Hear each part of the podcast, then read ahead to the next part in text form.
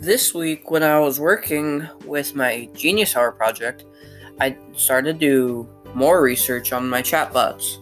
And the chatbots I found are completely or almost completely for either social media or messaging apps, which makes sense but will make it difficult to present in school since not able to do it on the Chromebooks and other reasons as well.